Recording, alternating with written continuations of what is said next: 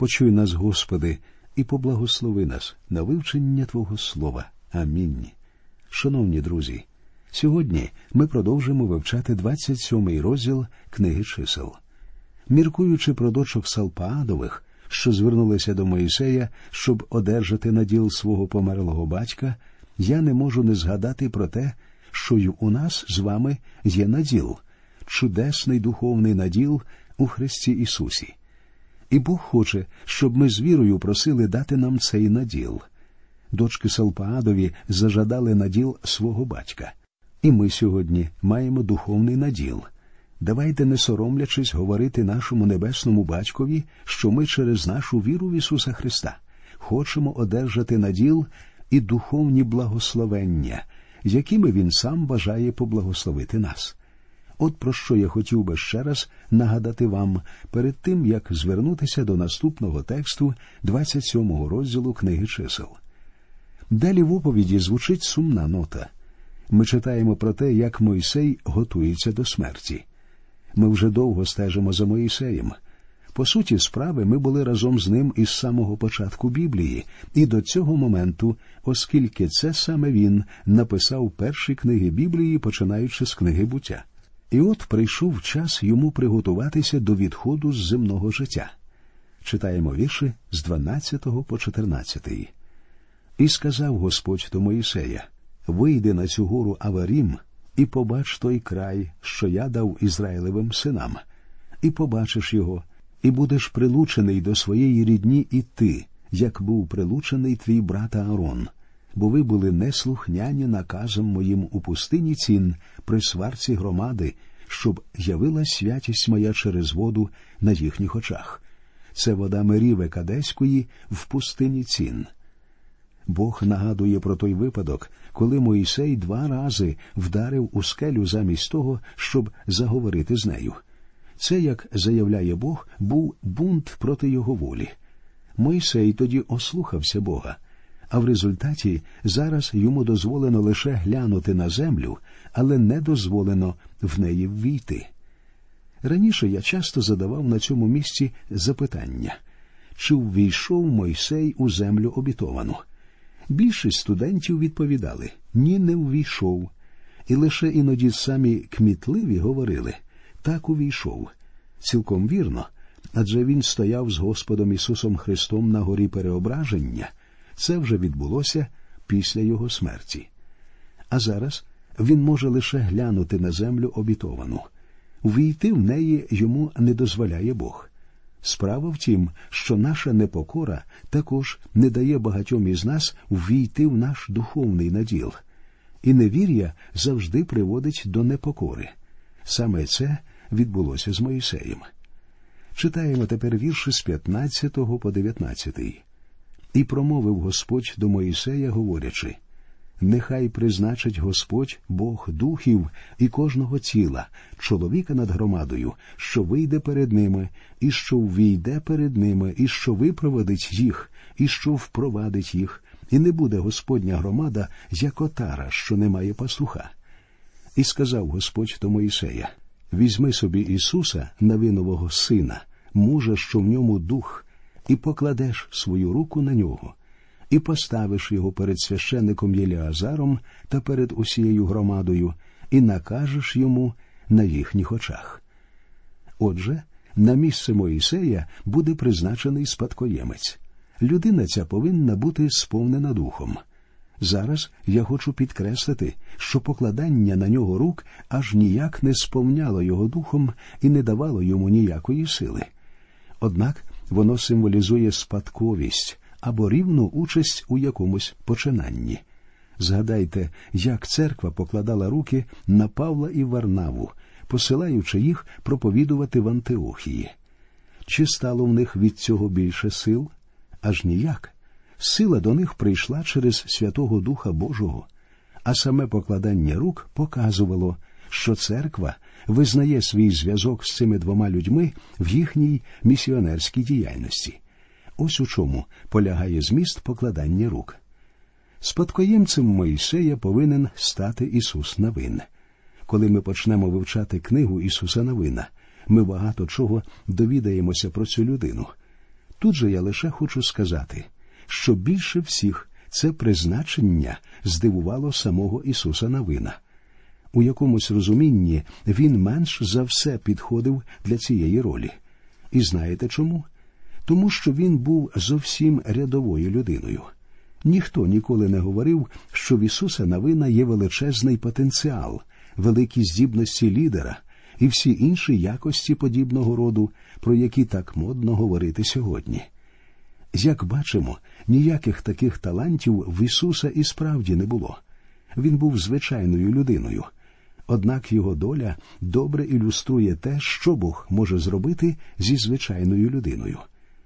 Повинен вам сказати, що книга Ісуса Навина і книга суддів Ізраїлевих завжди дуже надихали мене тому, що вони показують, що може зробити Бог зі звичайною людиною.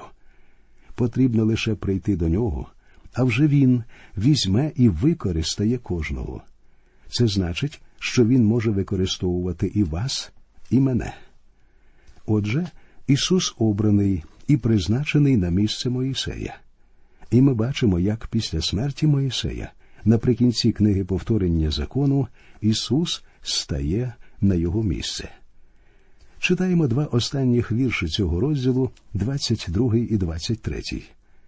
І зробив Моїсей, як Господь наказав був йому, і взяв він Ісуса, і поставив його перед Єліазаром та перед усією громадою, і поклав він руки свої на нього, і заповів йому, як Господь промовляв через Моїсея.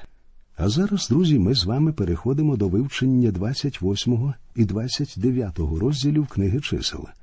У них викладені закони про жертви. Зараз, коли Ізраїль готовий війти в землю обітовану після нового перепису, що містить дані про всіх чоловіків, придатних до військової служби, і коли на посаду лідера призначений Ісус Навин, Бог цілком подбав про духовне життя Ізраїлю.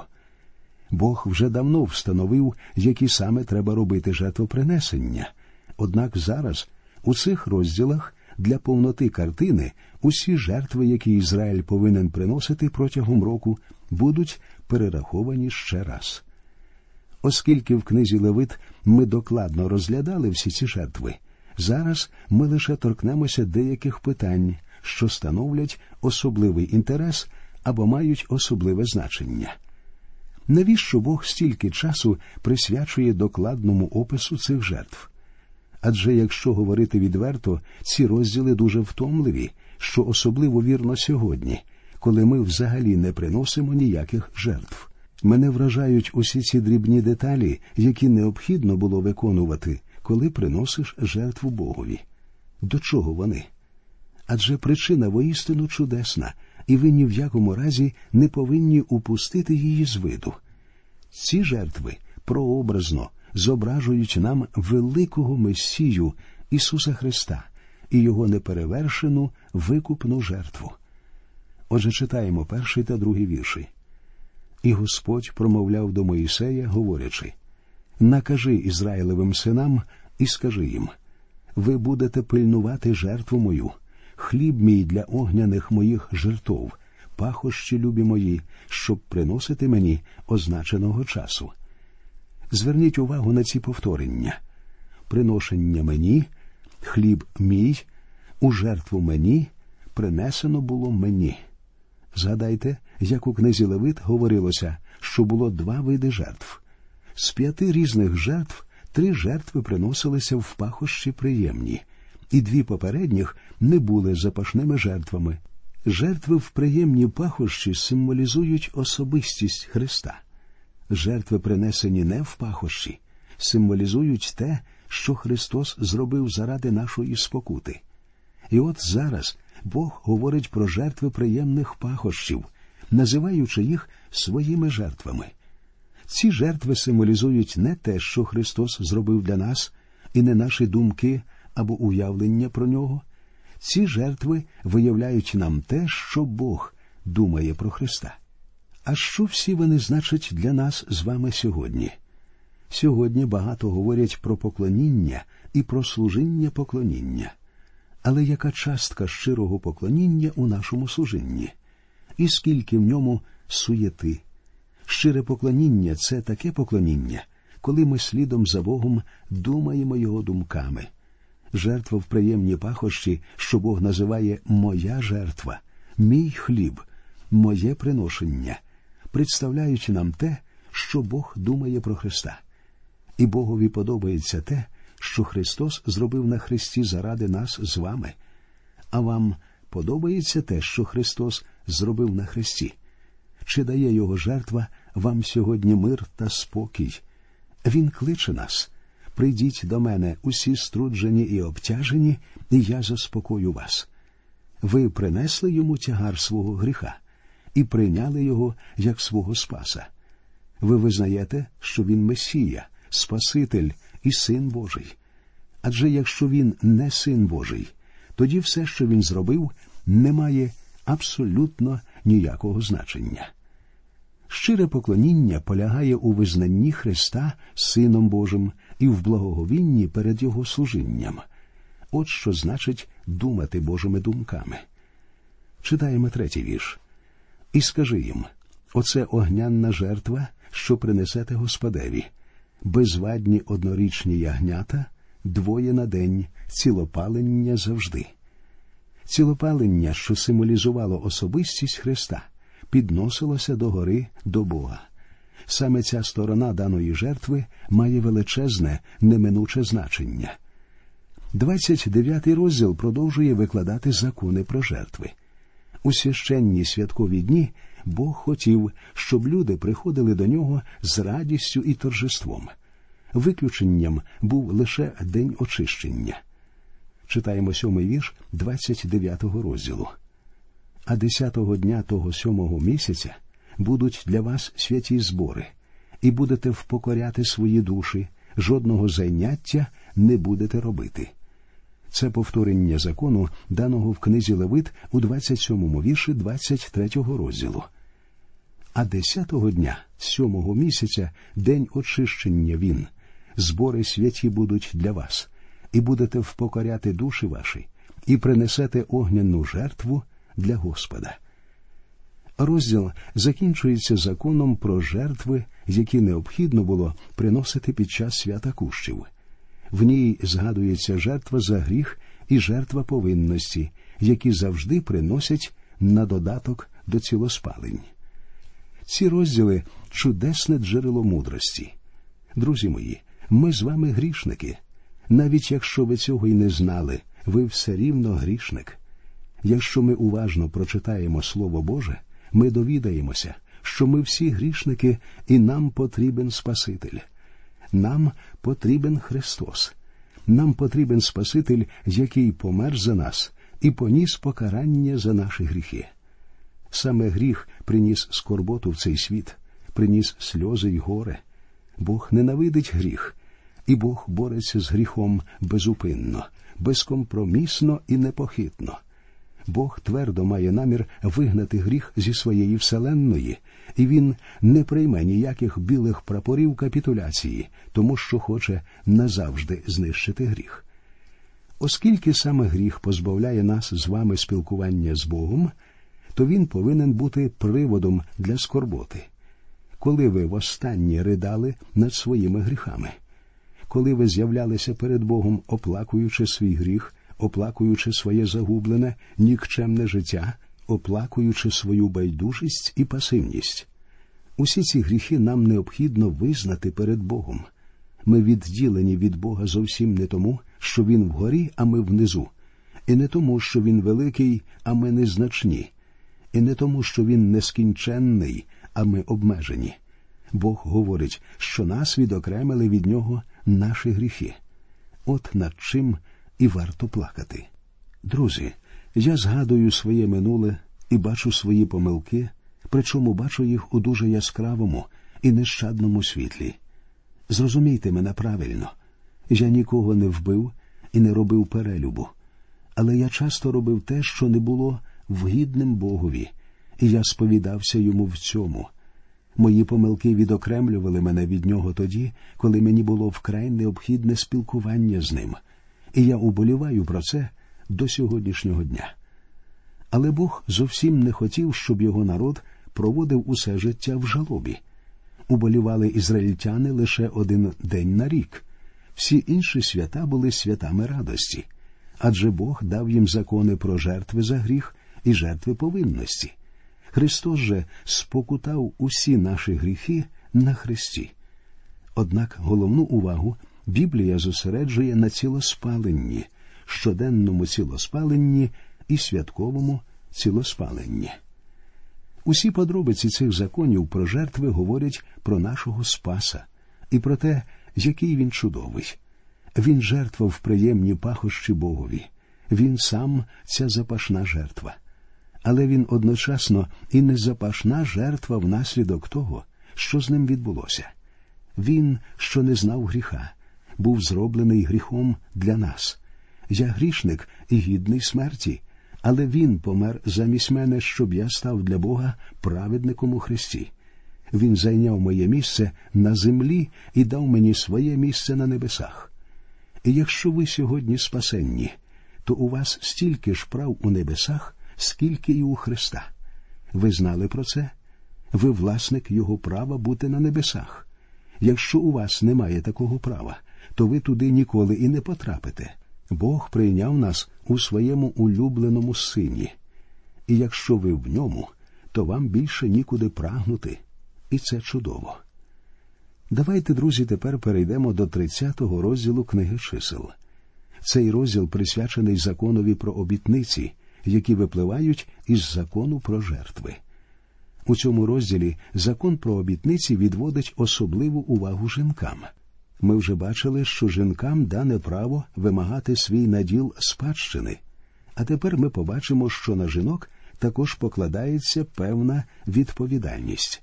У книзі Левит обітницям був присвячений цілий розділ, і тоді ми звертали особливу увагу на те, яким важливим вважає Бог виконання деяких йому обітниць. Він попереджав своїх дітей, що вони повинні дотримуватися своїх обітниць. Бог обов'язково змусить людину відповідати за виконання обітниці. Писання прямо говорить, що ні в якому разі не можна давати обітницю Богові і не виконувати їх. Сьогодні ті, хто занадто багато обіцяють Богові, дуже ризикують. Чим довше я служив у церкві, тим з більшим небажанням я радив людям давати обітниці Богові за винятком прийняття Христа як свого Спасителя. Чому?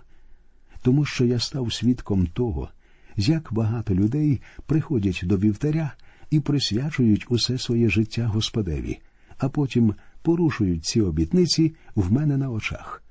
Бог не просить нас давати обітниці. Вони, як ми пам'ятаємо, добровільні. Але якщо ми приносимо обітницю, Бог запитає з нас за їх виконання. Тепер прочитаємо перший та другий вірші 30-го розділу. І Моїсей сказав Ізраїлевим синам усе так, як Господь наказав Моїсеєві, і промовляв Моїсей до голів племен Ізраїлевих синів, говорячи Оце та річ, що Господь наказав. Для християн сьогодні це дуже важливо. Саме цю заповідь мав на увазі апостол Павло, коли писав у 9 і 10 віршах 10 розділу послання до римлян. Бо коли ти устами своїми визнаватимеш Ісуса за Господа і будеш вірувати в своїм серці, що Бог воскресив Його з мертвих, то спасешся, бо серцем віруємо для праведності, а устами і сповідуємо для спасіння. Як ви повірили в Господа Ісуса Христа? Своїм серцем? А що відбулося потім? Вустами ви сповідуєте свою віру. Визнання вустами це обітниця, тобто заява про вашу віру. Зміст тут не тільки в тому, що говорять уста, а в тім, що серце повинне вірити в те, що говорять вуста. І серце, і вуста не повинні суперечити одне одному тому що серцем вірують до праведності, пише апостол Павло. Ви віруєте не вустами, вустами ви лише проголошуєте свою віру, вустами сповідають до порятунку. Серце і вуста повинні співати дуетом ту саму пісню. У цьому і полягає зміст закону про обітниці. Друзі мої, Бог зберігає вірність своєму слову і хоче, щоб діти його дотримались своїх обітниць. Він дав обітницю Аврааму, він дав обіцянку Давиду, і Бог дотримується своєї обітниці. Він завжди дотримувався своїх обіцянок і буде їх дотримуватись надалі. Продовження вивчення 30-го розділу слухайте в нашій наступній передачі. Усього вам доброго, нехай Господь вас рясно благословить.